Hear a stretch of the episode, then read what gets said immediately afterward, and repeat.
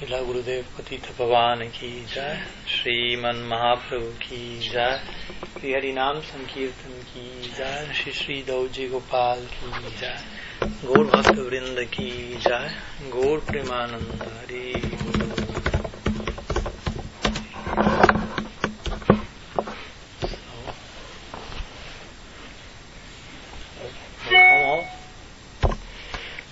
Coming.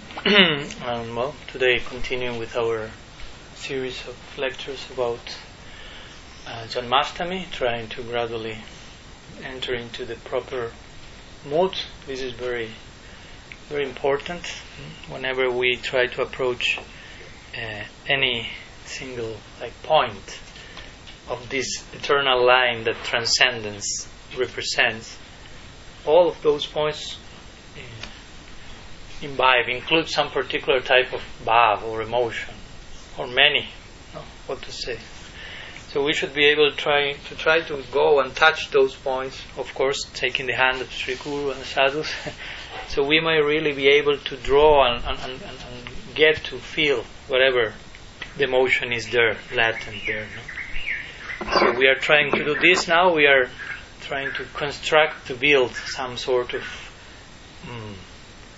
momentum, or as Guru Maharaj would say, create a teachable moment, so we can really get to the moment, official day of Janmastami, and have a feeling for that. Not only, oh, Jai Krishna Janmastami ki Jai, that's all, but what's really going on there, what are, which is the background, which is the different feelings of the people there.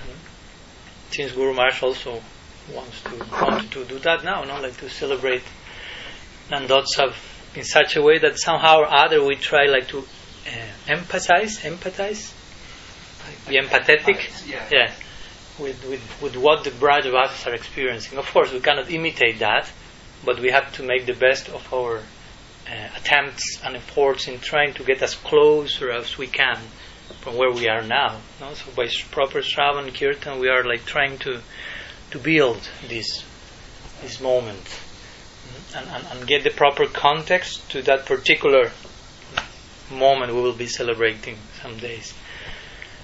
So now this is this this was said once. No? In order to understand one specific moment of eternity, a whole lifetime of context may be required, and we must be ready for that. That's the price to pay to enter that land where every single moment, second, blinking of the eye has no, mm, unlimited value and content. So we should be ready to prepare ourselves to dis- discipline ourselves, to educate ourselves by being properly acquainted, getting proper context. So when we try to touch these different points of this eternal line of transcendence, we really may draw the proper feeling. Because this is what ultimately Sri Guru, Parampara, they're trying to give us. They're trying to give us a feeling for the whole thing of Krishna consciousness, basically. Hmm? Srila Prabhupada was inspired to name his movement International Society for Krishna Consciousness. But what does it mean to be Krishna conscious? We may, well, today we will speak a little bit on this also, but not only like to, I don't know, as we say yesterday, believe in God, believe in Krishna. But where do you know which, which was his inspiration for such a name? Shyamananda knows. He will tell us. Krishna Bhakti. Yeah, that first line is enough. because that's the first line. No? This is famous verse in Chaitanya Charitamrita which starts saying Krishna Bhakti Rasa Bhavitamati Kriyatam Yadi Kutopilavyate etc. Tatra Laulim Api Kalam Mulyam Janma Koti Sukritel Nalavite. There the price for entering into the Raga Marg is mentioned. And it says Laulyam, Ekalam.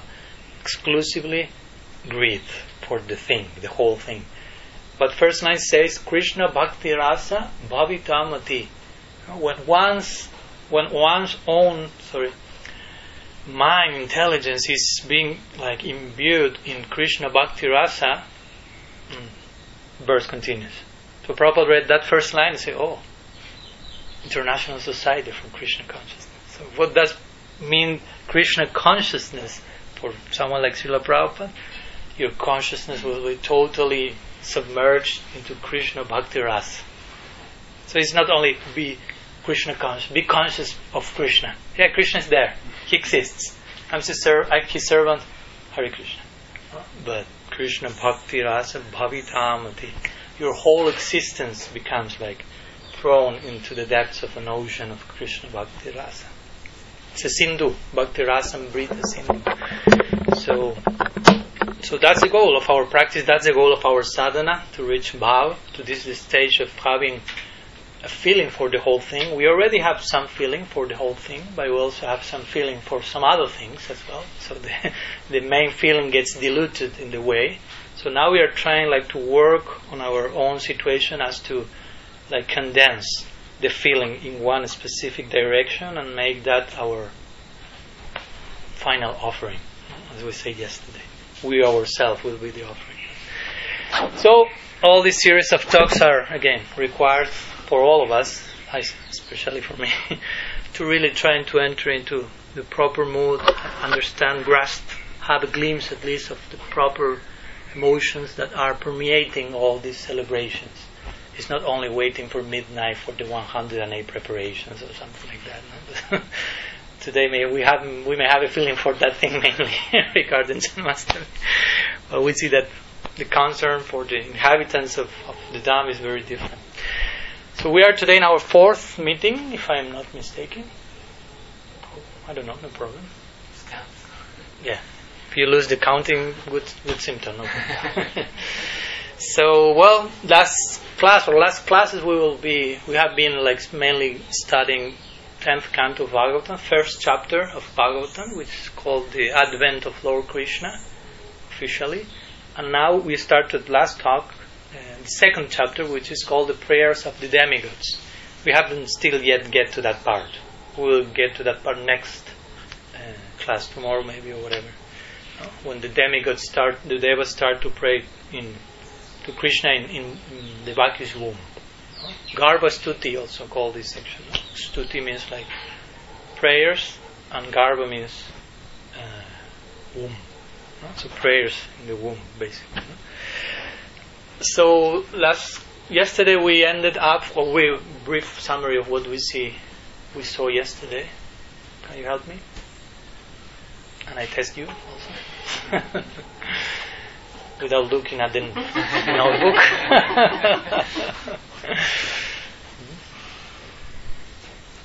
Spoke a little bit about Kamsa. You're really asking? You, you possible. recapped a lot. Yeah, yeah. Yeah, also. Yeah. Good point.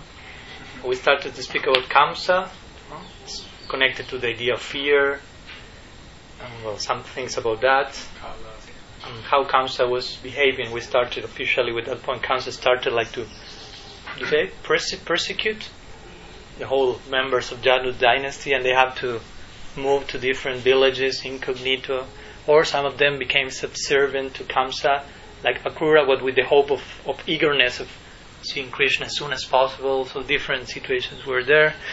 And well, after that we describe a little bit how Bhagavan himself ordered uh, Ananta to appear and, and Yogamaya to go to Braj. No, like this order is that you prepare the the ground for me eventually to, to appear there. So that's basically what we we spoke. This was like like verse fifteen of second chapter. So after this will come prayers of the demigods, but today we will go a little bit off off of Bhagavatam and we will visit for a while Gopal Champu. so today we will mainly speak what's going on in Braj, because till now we were speaking mainly what's, what's going on in Mathura, uh, with Kamsa, Vasudev, Devaki. And uh, today we will go a little bit to a while to Vrindavan and go what's going on with Deba- Nanda, Jashoda, how the pregnancy came about, and also at the end a little bit very briefly about how Devaki becomes uh, also pregnant. We will finish there, and tomorrow we will go for while with the prayers of the demigods, and well, after that, Krishna will be born. So, so so let's. Uh, you have read again, most probably this series of chapter of, of, of verses, some maybe two weeks ago, because of how we are reading Gopal Champu in the morning. He's also present there. So first of all, interestingly, Srila Jiva Goswami gives a nice like depiction of, of like the how do you call it? genealogical tree, family line. So we will mention some brief words regarding this so to know how this Vasudeva appeared, Nanda appears. So first of all, uh, one important personality called Devamidha is mentioned there, uh, who, well, you will get to know who is he. uh, eventually, he's the grandfather of Nanda Maharaj, in brief words. And also the grandfather of Vasudeva. Because Devamidha eventually gets married with two wives, no? normal for those times. One of them being uh, of Kshatriya uh, descendants, descent. descent, thank you. And the other one from uh, Vaisya, blood. so from each one of them, one son is born. From the Kshatriya background comes one son called Sura, and from the Vaisya community, if you will, comes one called Parjanya. So from this Sura, try to follow. I don't have sorry to draw. Let's see we can make it. uh, Devamidha Surah, who is Sura's son, between some others, Vasudeva, father of Krishna in Mathura. And from Parjanya, son of Devamidha as well, but he comes from Vaisya, from mixed background. His father is Kshatriya, his, ma- his mother is Vaisya. So from Parjanya will come, between others, Nanda Maharaj Ki Jai. So, but first of all, some words are there shared about Parjanya. No? Srila Jiva Goswami goes into detail about the glories of Parjanya Maharaj, uh, Nanda Maharaj's father. The name Parjanya in itself, Guru Maharaj sometimes speaks about that also. Means like uh, cloud, like very profuse, you say, or very charged cloud that gives profuse rain. In the way of, he was so generous and so uh, charitable. All, all, the virtues were overflowing him, basically. So he was like a big cloud raining on the whole town of inhabitants of Gokul. And actually, to say that he was so virtuous that the, the, the Yadu dynasty gave the whole Gokul to Parjanya Maharaj. This is your village. You do. This is a gift to you because of your virtues like this. So, well, it is mentioned that eventually this greatly virtuous Parjanya Maharaj had uh, five sons. So all of them connected, the, the, the root of the name of all of them are connected with the verbal root uh, Ananda, which means bliss. The middle one is Nanda Maharaj, but he has two elder brothers, two younger brothers. Older bro- elder elder brother called Upananda. Next one called Abhinanda. Next one Nanda. Next one Sananda. And last one Nandana. So the Nandas. the Panchanandas. so all of them is again the root cause of, of their name is bliss. His father is a cloud, they are bliss. That's a very poetic implication there. No? His father is a, a, very generous and overflowing cloud of bliss, and part of that overflowing is five specific drops, raindrops from that cloud called the five nandas, if you will. so, again, Parjanya Maharaj was known as a very like. Uh, rich, if you will, in, in terms of Vaisya conception, rich king. but his main wealth were, were his five children. And it is especially between the five, the middle song was his special, the special jewel in the necklace, continuing with the analogy from that. so eventually it is mentioned how other very important Baisya from the area called Sumukha, who was the father of Yashoda, this Sumukha gave his daughter uh, the hand, you say in English, the hand of his daughter to Nanda Maharaj. So eventually, Yashoda and Nanda became married. So this is briefly described by Srila Jiva Goswami trying to present us a little bit of the background picture of, of Krishna's birth, basically, no? the genealogical tree where he's coming from. So eventually, Parjanya Maharaj uh, wants, when he gets a little bit considerably old, he considers to retire from the kingdom, from the administration of the of the village, if you will. So, and, and the idea is, Srila Jiva Goswami said he plans to absorb himself in bhajan to Govinda in Vrindavan, specifically the forest, Vrindavan forest, because you know Braj is the name of of the is a generic name for the area, but there are twelve forests there, and one of them is Vrindavan. So maybe Parjanya had a hint of what was going to happen in the near future in Vrindavan. so he wants to to retire himself, so he gives the the, the crown, if you will, uh, to his elder son Upananda, and as Guru Maharaj all, all, always mentions, that is also mentioned by Jiva Goswami Gopal Champu. No? Upananda received the the, the, the throne, the, he's the heir to the throne in the Vaisya community, and the first thing that he does as part of his newly acquired uh, kingdom, if you will, is to pass the throne to Nanda Maharaj. and they, he did that by tilak. No? They, they put some particular type of tilak represented now you are the, the queen. No? There was, uh, the, the king, sorry. There was maybe not like a crown, literally speaking, but the crown is tilak. So now you are being established here. Because after all, the Maharaj also says, I'm only an Upananda.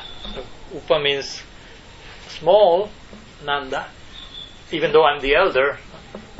And also Upananda means Upa means assistant. Jiva Goswami mentions that. Upananda means the assistant of Nanda. So I'm Upananda, so I have to be your assistant. So very happily he passes the the throne, the kingdom to him. And in a unanimous unanimous way unanimous way, all the Braj like accepts the decision no, and starts to celebrate no, that Nanda Maharaj is, is the king of Braj, no? Brajeswar is the name for Nanda Maharaj. Brajeswari is Yashoda. Vrindavaneshwari is Sri Radha, but Brajeswari is called, it's a name for, for Yashoda, and Brajeswari is the name for, for Nanda Maharaj. No? So, uh, Srila Jiva Goswami describes how how everything in the kingdom was like working very nicely, you know, with Nanda Maharaj and the king. Everyone was full of ananda. and very interestingly, it is described that the whole kingdom was flourishing in dharma, artha, and kama. no moksha. no moksha required there. It's interesting because as we spoke the other day, no? the Upanishads, everything are like speaking soft voice, the Vedas, but the Upanishads are speaking loudly about moksha.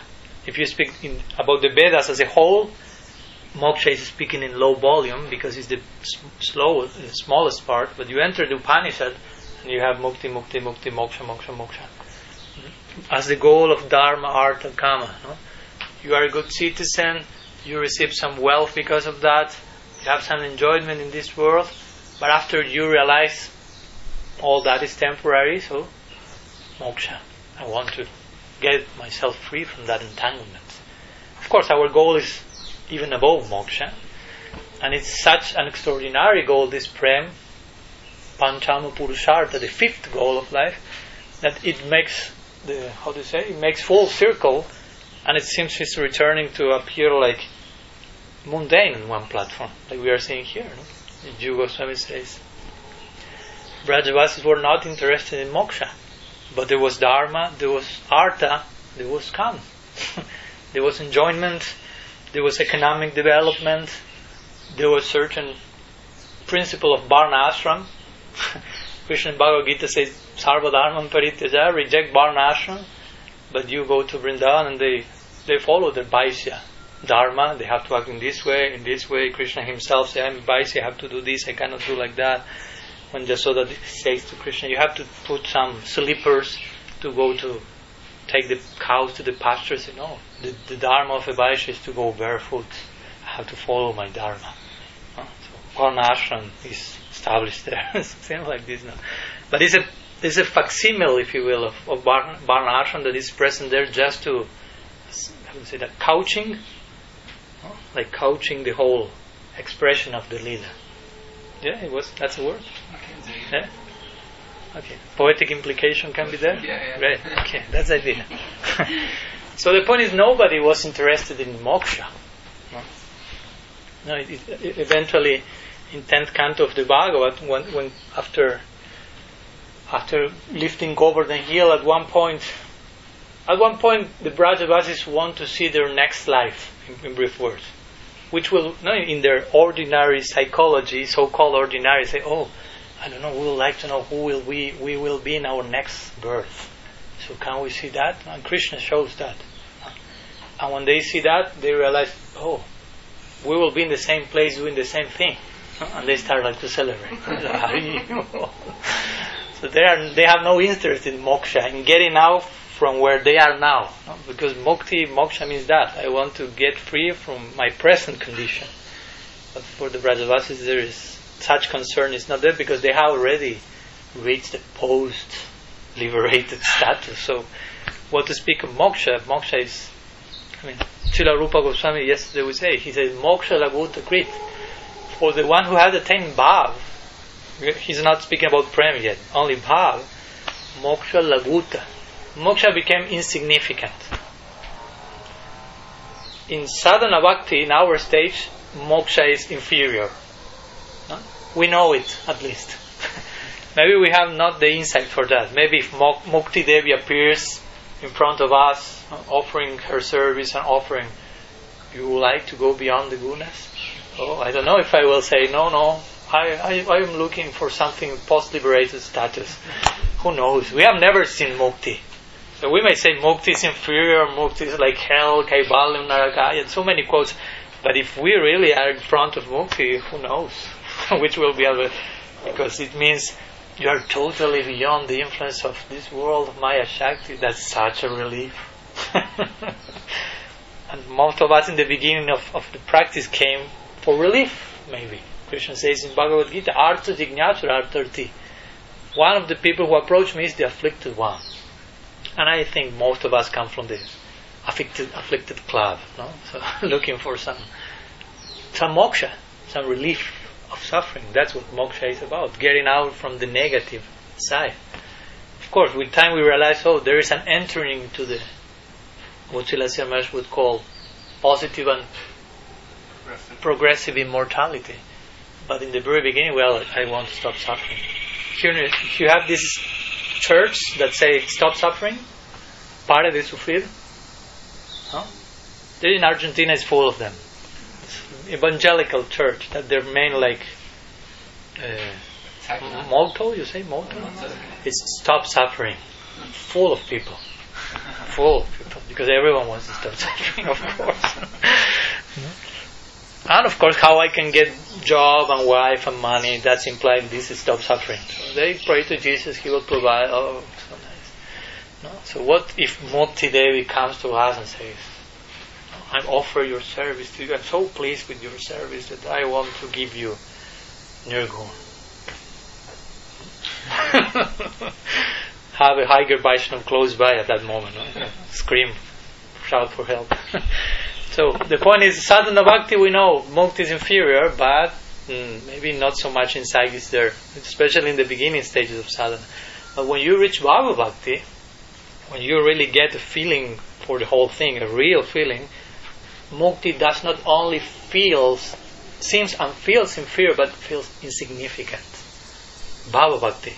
So we go to from Bhava Bhakti to Prem Bhakti, mukti disappeared, stop existing. you no longer conceive there is such a thing.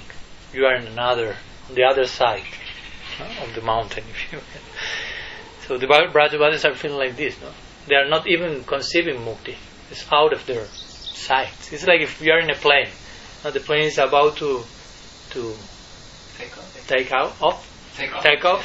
So you see through the window, oh, take some pictures and all the things that people do, the selfie with the background of the and uh, And you see on the picture, and things has a certain size. No, the trees. Well, there are no trees in the airport. No, whatever cars, things, people. Where the, the, the plane has already taken off, and it's like some thousands of mi- uh, meters off. You see down, everything becomes like insignificant. and when you go above the clouds, you are in another dimension altogether. The other things stop existing. You are in a new world. Oh. so this should be like the sadhana bhavam prema, no? like inferior, insignificant, non-existent. So for the Brajavasis, dharma, artha, and in the context of prem, in the context of, of the lila, but moksha, no one is interested in that. It's like some sort of nightmare or whatever. So, and why? Because of this, is called a prakrita. No? A prakrita means seems like prakrita, seems like mundane, what is going in Vrindavan, but it's aprakrita, it's transcendental and more. Because adokshaya is, as Guru Maharaj says, overtly transcendental. Aprakrita means doesn't seem so transcendental, but it's so it's much more than Vaikuntha. Vaikuntha Vasis become like overwhelmed with, with what they are doing. When Gopakumar entered Vaikuntha and he saw Narayan, he shouted, Gopal! And he started to run, wanted to embrace Narayan. So everyone in Vaikuntha was like filled with anxiety, you know, like Vaikuntha is the place of Vaikuntha, non-anxiety. From, from one minute it became the place of anxiety. Which is this newcomer doing? He wants to embrace God. Right? So Gopakumar realized this is not my ultimate destiny. No? So he continued his journey. As Guru Maharaj very nicely says, no, Vrindavan seems very limited in size, in certain expressions, but is so big in affection. So if you go first to Brahman, Brahman means so big, it's there is no measure to that. No, it's everything light. No, no individuals, no forms, nothing. Everything is unlimited. It sounds so big, but there is no affection because there is no one there to be affectionate to. From there you go to Vaikuntha, it seems a little bit smaller because there are people, individuals, forms, but more affection, possibility of loving exchange. From there you go to Vrindavan, it seems even smaller, like a village, more ordinary dynamics it seems so, but if you pay close attention, the type of affection they have is much more bigger than Vaikuntha and Brahmajyoti combined.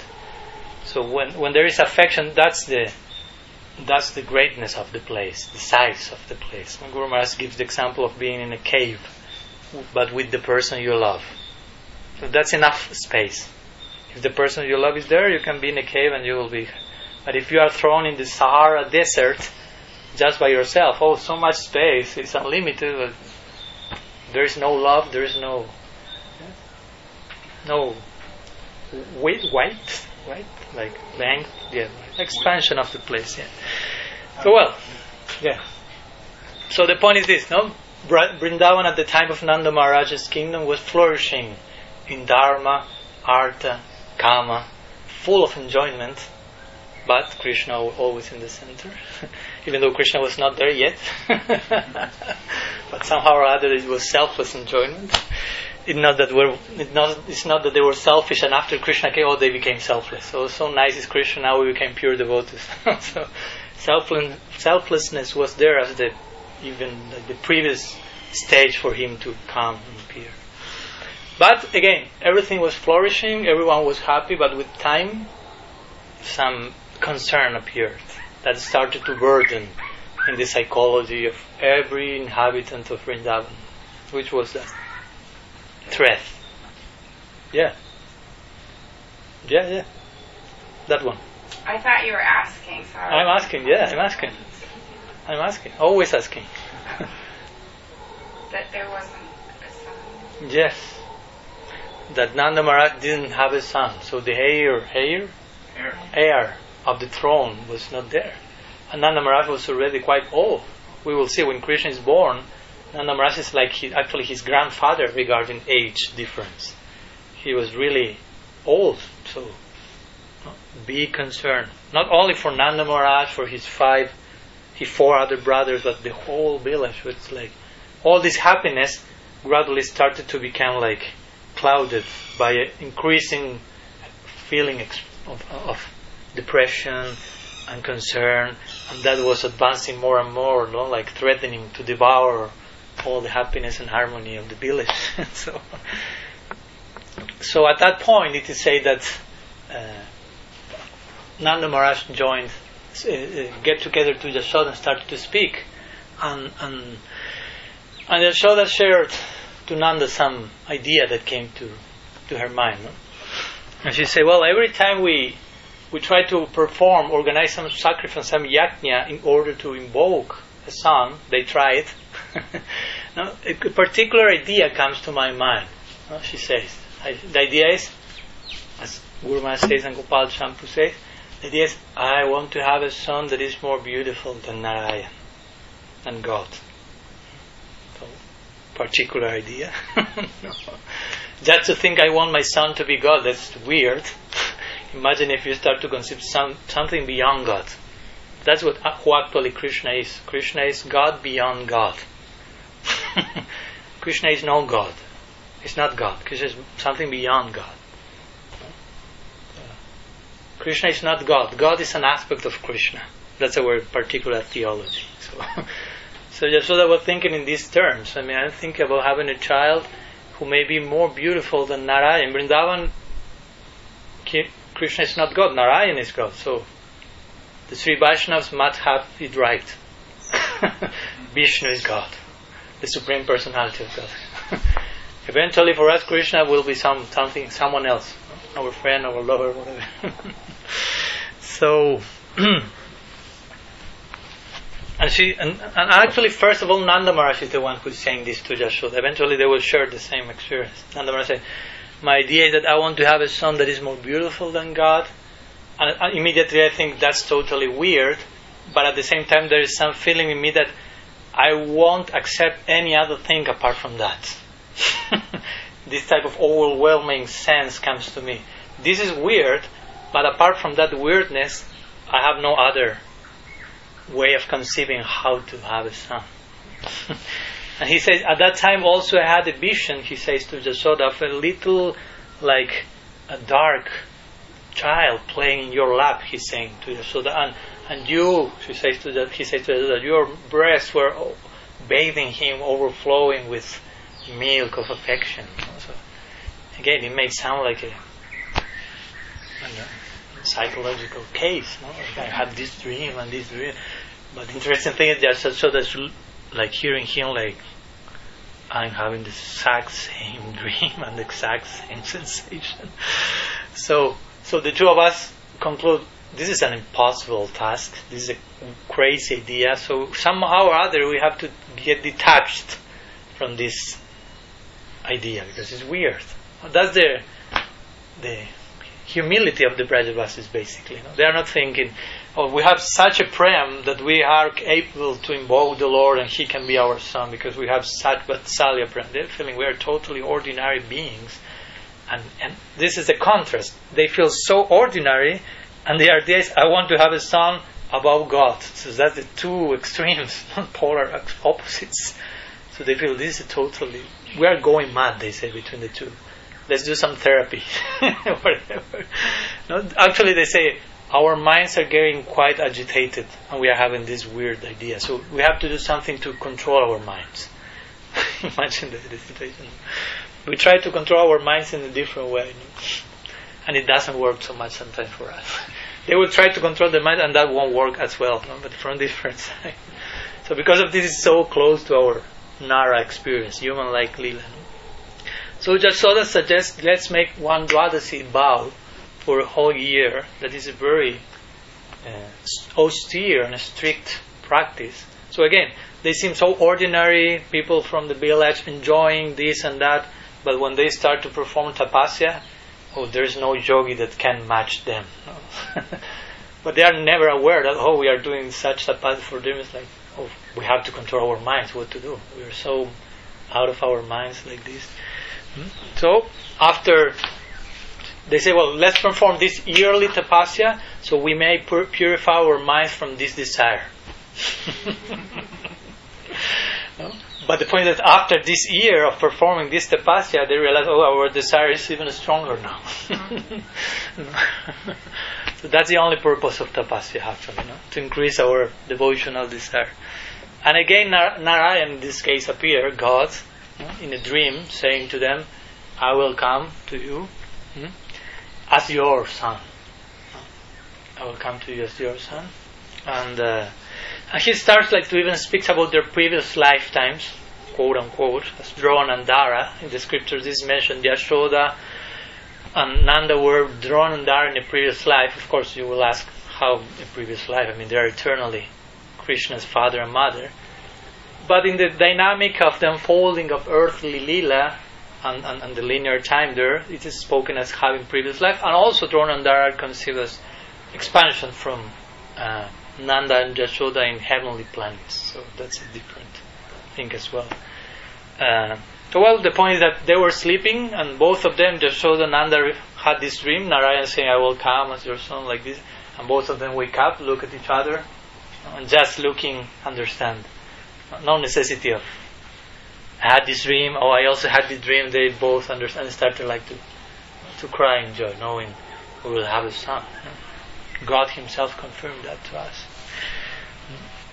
So we will see. Now this is a very different Vatsalya Prem than the one that Vasudeva and Devaki had for Krishna. We will see when Krishna is born from Devaki, they started to offer prayers to him. You are God, four arm form, form Chaturbhuj. But their approach is totally different. No? They they see how God is saying to us. He will. They have a different idea. even if Narayan says, I will come as your son, eventually they totally forget that her son was Narayan himself. and they see him only as Krishna. And this Aishwarya is receding totally to the background.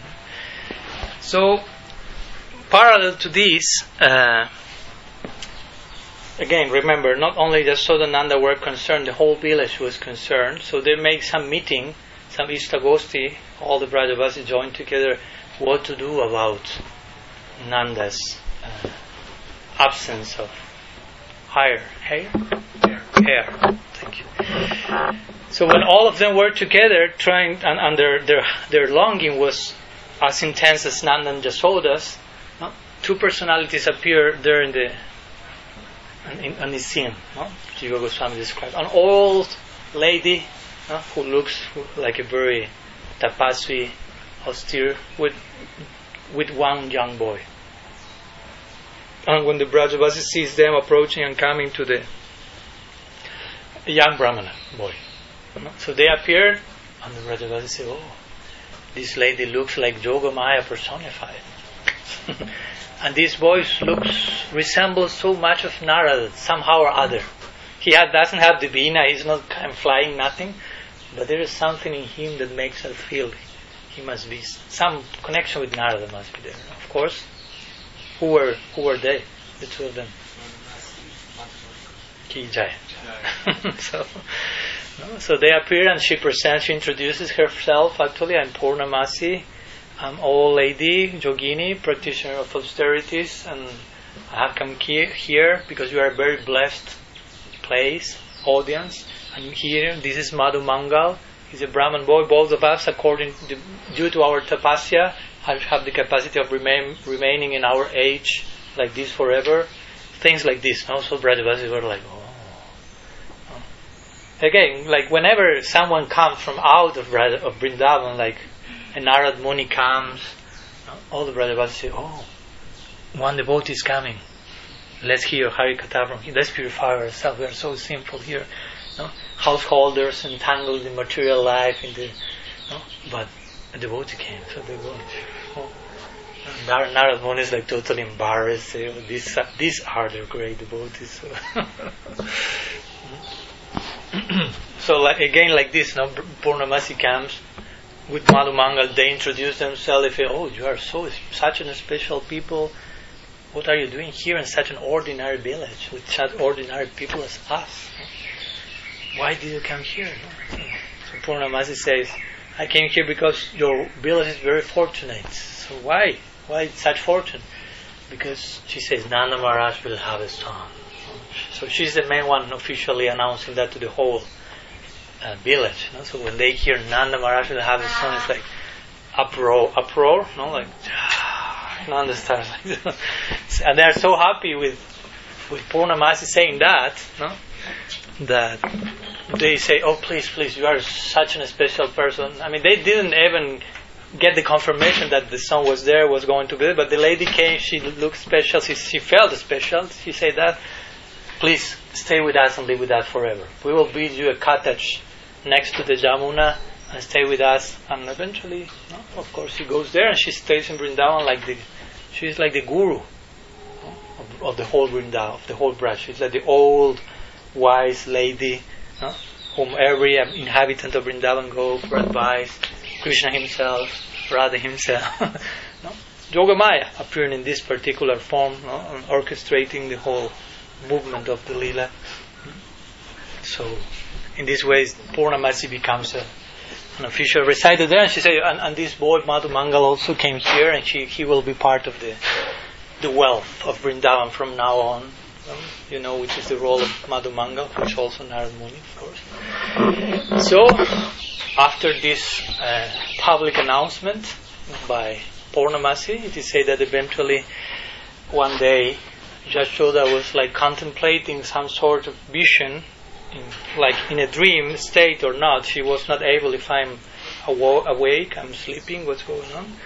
But she saw a boy whose every, each and every limb was totally like embra- embraced by some effulgence, very like mm, bright, bright, bright, uh, respl- resplendors, splendor, Resplendent. yeah, resplendent. No, and she and he felt that that boy was transferred in, in her vision from Nanda's heart to her heart. He had that like sporty, that vision. Actually, that's how there was no necessity of sexual intercourse between Nanda and Yashoda. No, the, the, the transpassing was in this way. From Nanda's heart entered uh, her heart, and from uh, Nanda's heart also one girl went into her womb. That will be eventually born as twins, no? Krishna and Yogamaya Subhadra.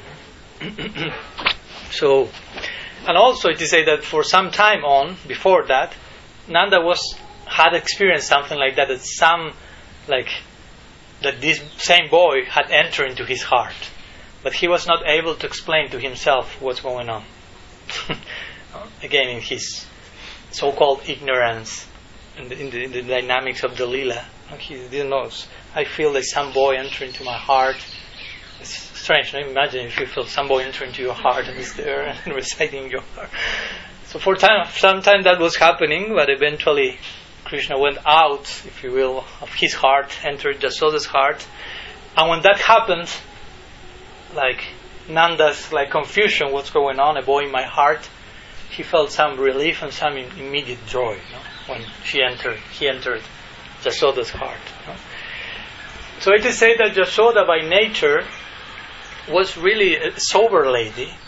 We were speaking how she performed this strict Dwadasi Brat for a year, but she was really sober, really controlled in her uh, urges, if you will. But after this boy entered from Nanda's heart into her heart, suddenly she became like like totally out of control regarding wanting this, wanting to eat this, wanting to do that.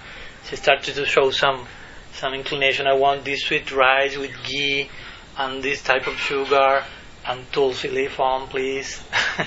and actually, it was Krishna inside saying, no, like a pregnant ladies also, no. How do you call in English? Craving. Craving. Yeah, that's the word, no. So a new parade of cravings appear there in the world. I want this, I want the, an ice cream and sweet, and uh, three in the morning. Dear husband, I want a banana ice cream. It's 3 a.m. I need so whatever. Hmm? So Yasoda was like this. Now suddenly a very ultra sober lady started like to. So what's going on? Who is there? Happening? So the point is that eventually we'll speak, of course, during some days, but at the same time that Krishna was born from Devaki, he was born from Jashoda. This happened basically simultaneously. In Vishnu Purana, there is one quote that Srila Jiva Goswami mentions about how Krishna is actually born from Jashoda. Apart from the Goswami's commentaries, there's one nice Vishnu Purana verse there. So it is said that Jashoda eventually gave birth to both Krishna and Yogamaya. Meanwhile, Devaki was giving birth to Krishna in Dwarka, and Jashoda was totally unaware of the of the uh, birth, basically. Jiva Goswami here comments. I'm just going a little bit ahead. We will return now. But Jiva Goswami said that when when Devaki asked Krishna, "Please cover your chaturbuj," and adopted two buj, dvibuj form, because of fear of Kamsa, no? so he won't be so much like big, if you will, so, so much extraordinary. At that moment, when Devaki was asking Krishna, take Dvibuj in Mathura, Dvibuj already had appeared in Vrindavan. Original Dvibuj of Krishna, Jashodananda and Krishna, along with Jogamaya. So the Jiva Goswami comments that. So, this is some words, main theme for today about Vrindavan, but let's share some brief words about what's going on simultaneously in, in, Mathura. So Mathura came, the, the, moment came for Devaki to become pregnant, the eighth famous son of Devaki. So uh, Bhagavatam, we go from Gopal Champu to the Bhagavatam back. Actually, well, one is not different from the other, extensions of the Bhagavatam. And uh, similarly, it is described that from the mind of Vasudeva, we could say the chitta, the mind, the consciousness, or the heart, Krishna went to Devaki's heart.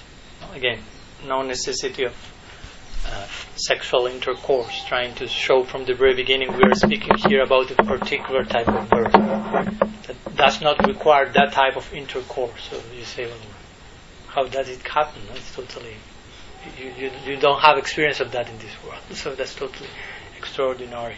Hmm? Sometimes a very nice example is given hmm, with the peacocks. Hmm? I think it's a poetic example. I don't think that's something scientifically proved, but in Vrindavan they have this idea that the peacocks, and peacock is very close to Krishna, you know, their intercourse, intercourse, they have this whole dance, no? mating dance like this, but eventually they say that, maybe poetically, the intercourse is the, the male peacock that uh, he shed, shades, sheds, sorry, sheds some tears, and those tears are swallowed by the female peacock, and she became pregnant. maybe it's just poetry, but as we say, just poetry. Poetry is the ultimate language for us.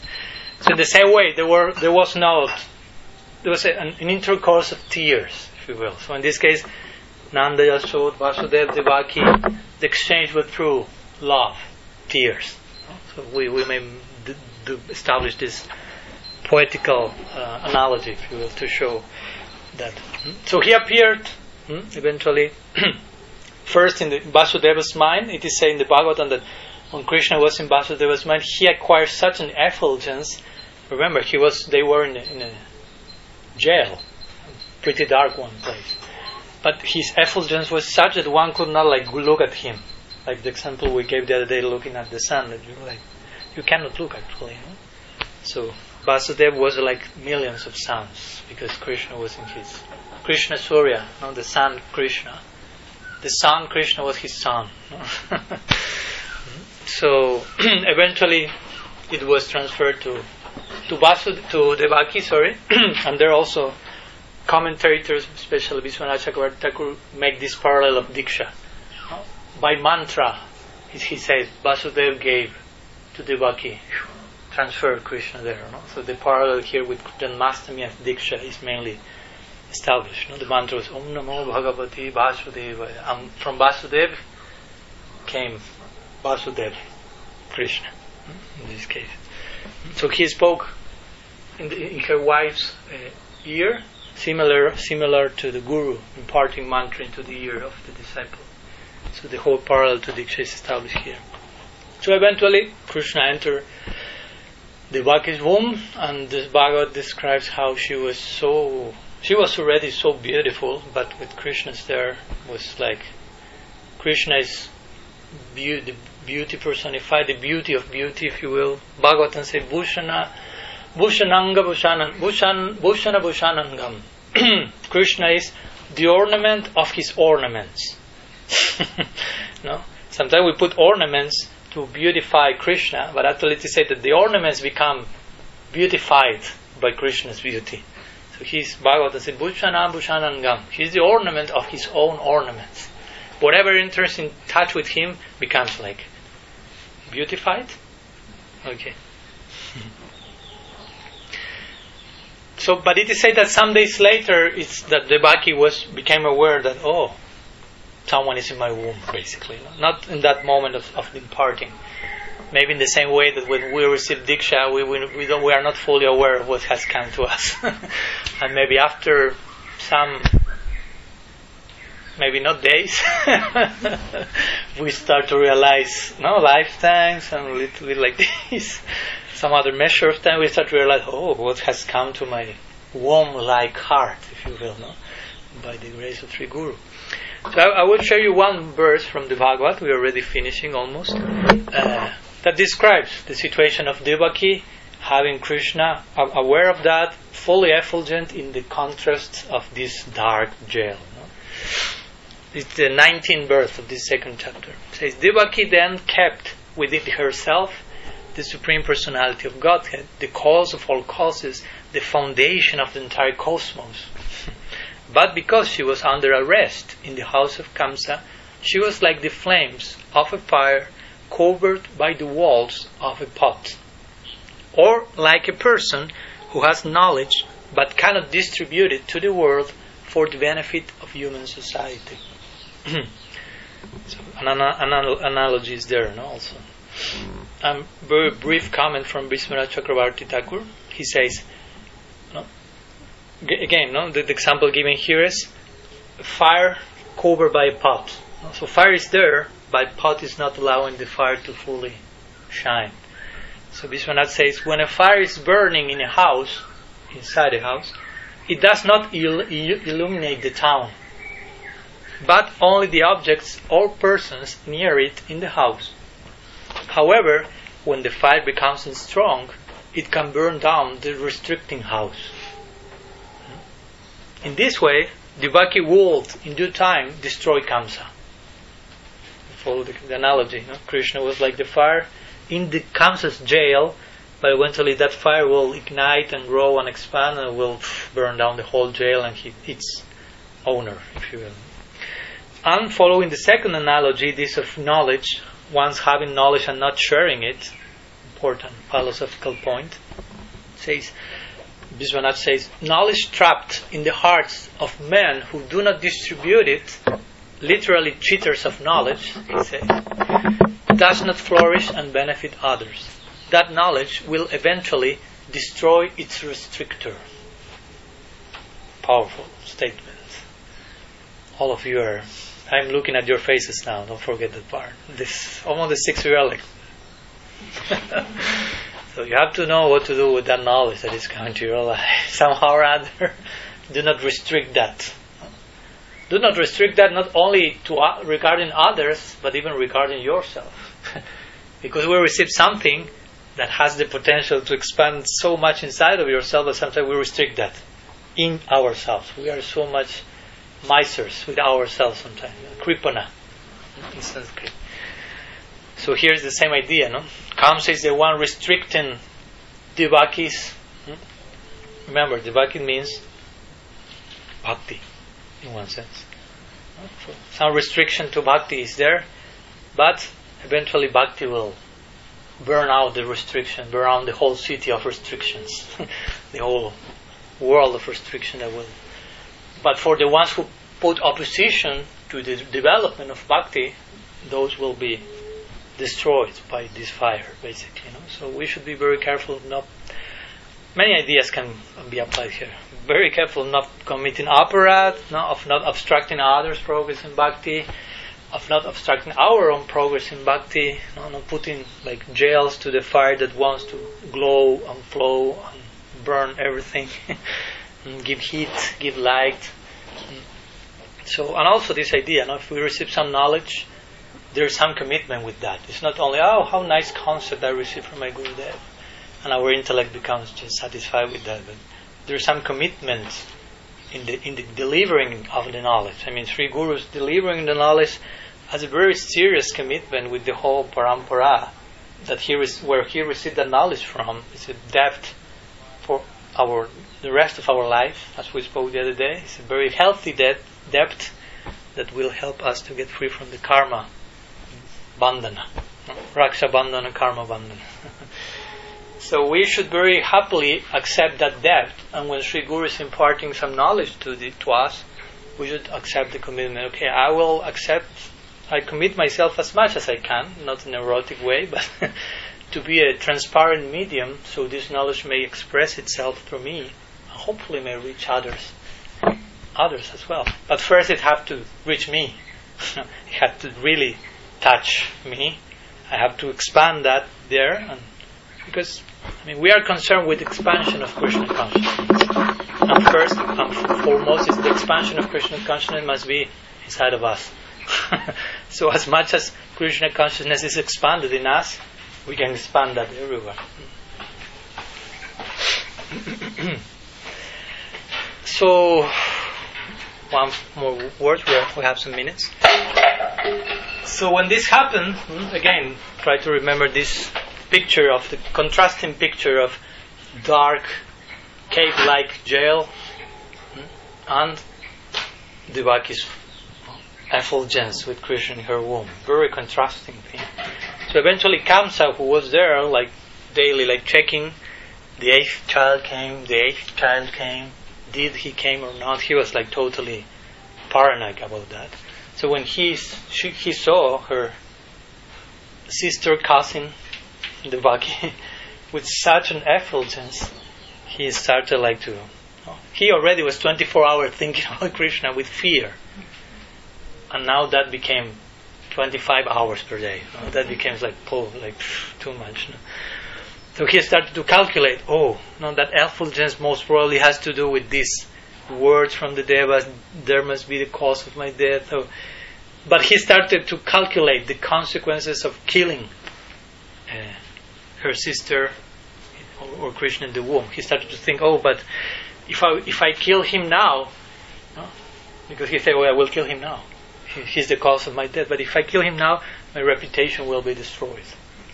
And Krishna says in Bhagavad Gita, for one whose reputation is destroyed, that's worse than death. So he was calculating that.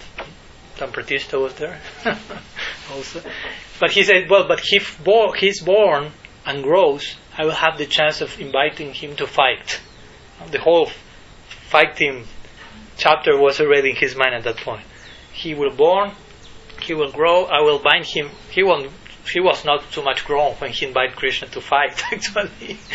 well, well, it was not when he was in the womb at least. He will be born, he will grow, I will invite him to fight, and there I will have the chance to fight with him and kill him, and if eventually I'm killed by him, at least my death will be glorious in the battlefield. So he was calculating like Arjuna a little bit at the beginning of Bhagavad Gita. no, if I'm killed, if I kill, different case, of course. but, but he was saying, instead of seeing my fame destroyed by killing him now, if I die in the battlefield, my fame will be increased thousands of times. So he was mainly concerned about his reputation, basically. demonic mentality. That's the basic. No, no, matter what's the rest of the thing. So in that, with that idea in mind, Kamsa like uh, stopped himself from killing Devaki, and he waited for the Lord to be to be born, and, and to do how to proceed eventually after that. But meanwhile, that I mean, try to get the point. He was already 24 hours thinking about that with fear. Now he knew the cause of my death is there, but some months of pregnancy were still there. So in that period, Kamsa was much and much absorbed uh, in thinking about Krishna 24 hours a day. But he became unfavorably Krishna conscious. No? he was thinking about Krishna more than all of us together, maybe, but in an unfavorable way.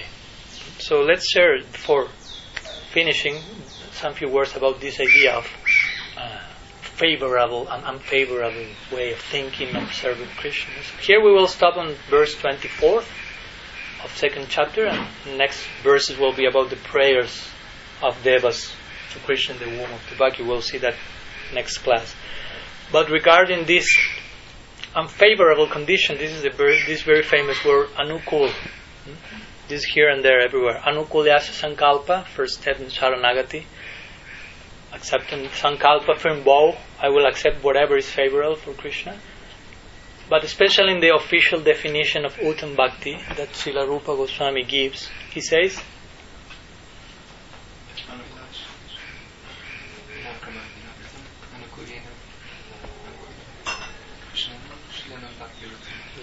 So anukulyena, this one word. In this verse, we kind of like unfold the verse. Too much now.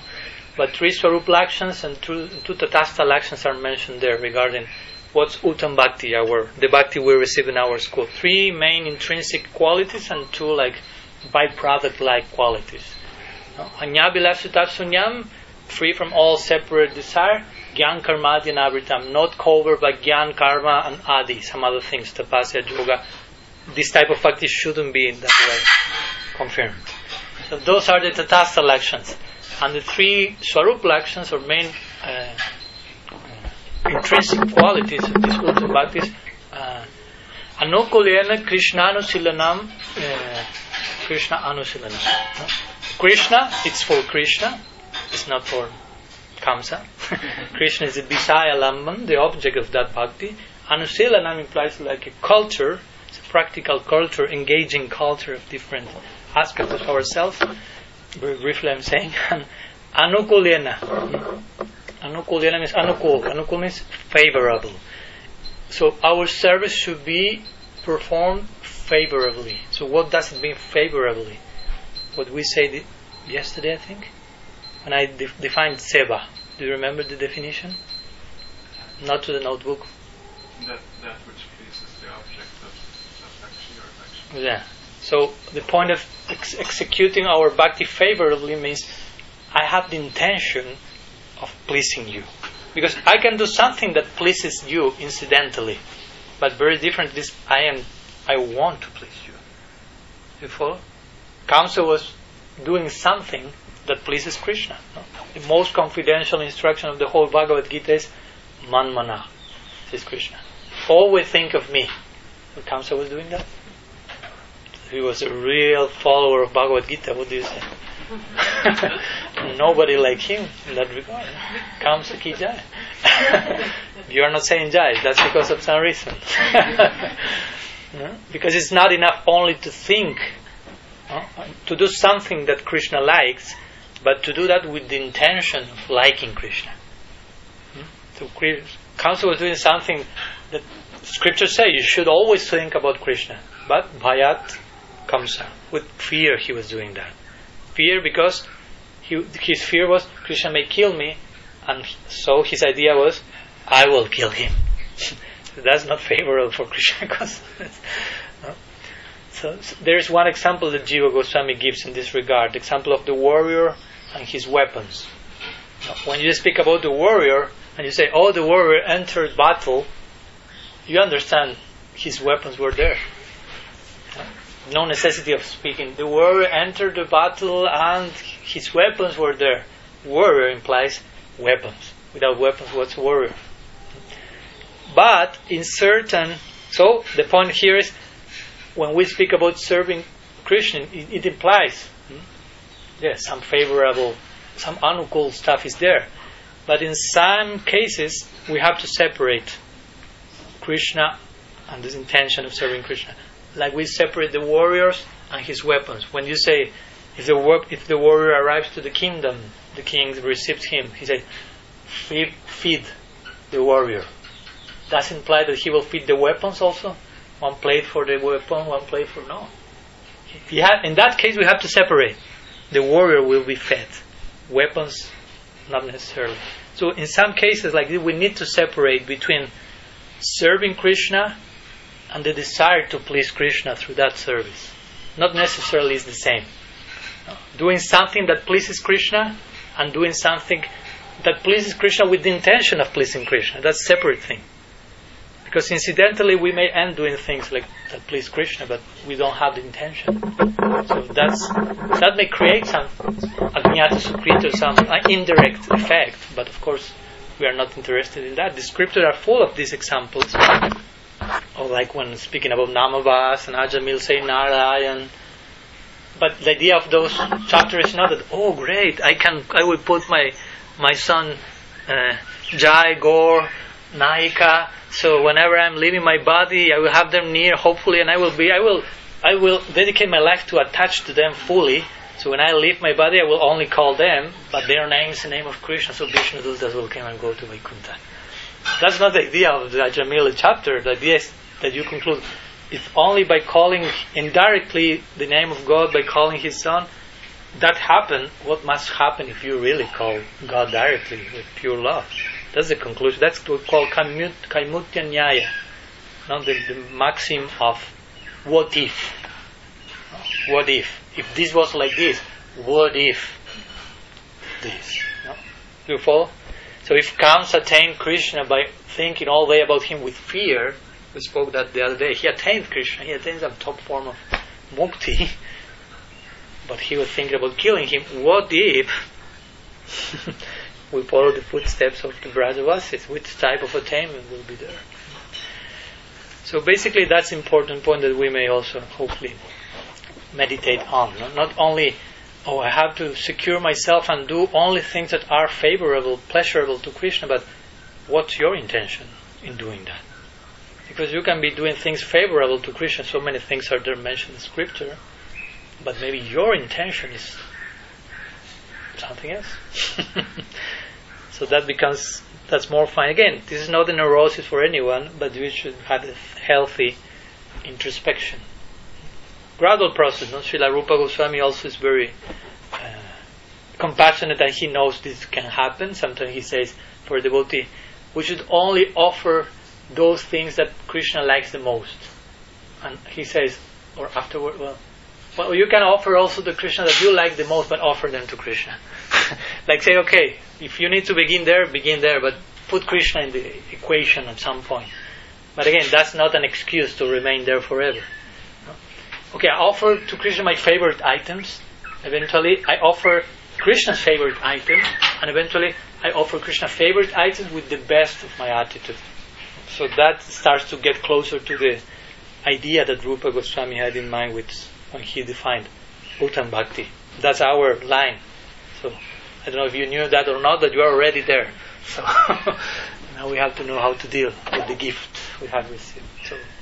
So some words today we want to share. Tomorrow we continue with the Garbha Stuti or the prayers of the demigods. And if there is any question, we may continue. Present them tomorrow because we are already in time for lunch and, and this. And Thanks so much. Patita Pavan ki jai, Sriman Mahaprabhu ki jai, Sri Harinam Sankirtan ki jai, Sri Dauji Gopal ki jai, Sri Sri Krishna Janmastami, Mahamahotsav ki jai, Gaur Bhakta Vrinda ki jai, Gaur Premanand